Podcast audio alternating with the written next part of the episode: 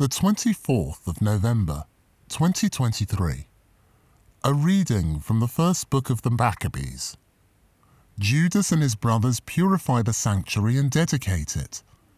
Judas and his brothers said, Now that our enemies have been defeated, let us go up to the purify the sanctuary and dedicate it. So they marshaled the whole army and went up to Mount Zion. On the 25th of the ninth month, Chislev, in the year 148, they rose at dawn and offered a lawful sacrifice on the new altar of Holocaust, which they had made.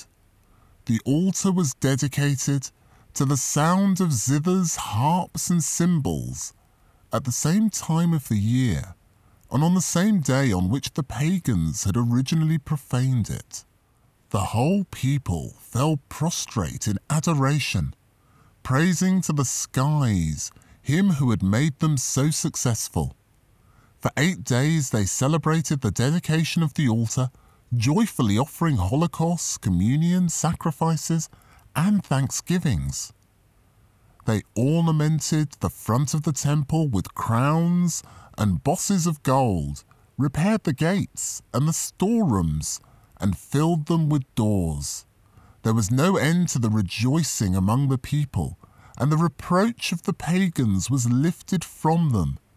Judas, with his brothers, and the whole assembly of Israel, made it a law that the days of the dedication of the altar should be celebrated yearly at the proper season, for eight days beginning on the 25th of the month Chislev, with rejoicing and gladness.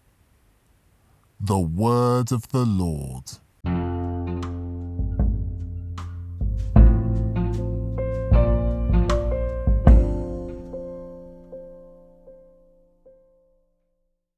A reading from the second book of Chronicles. You have deserted the Lord, now he deserts you. The Judeans abandoned the temple of the Lord the God of their ancestors, for the worship of sacred poles and idols. Because of their guilt, God's anger fell on Judah and Jerusalem. He sent them prophets to bring them back to the Lord. But when these gave their message, they would not listen. The Spirit of God took possession of Zechariah, son of Jehoiada, the priest. He stood up before the people and said, God says this Why do you transgress the commandments of the Lord to do no good purpose? You have deserted the Lord, now he deserts you. They then plotted against him, and by order of the king, stoned him in the court of the temple of the Lord.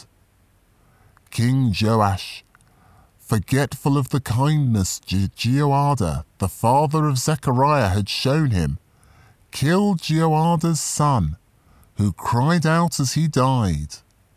The Lord sees, and he will avenge. The word of the Lord.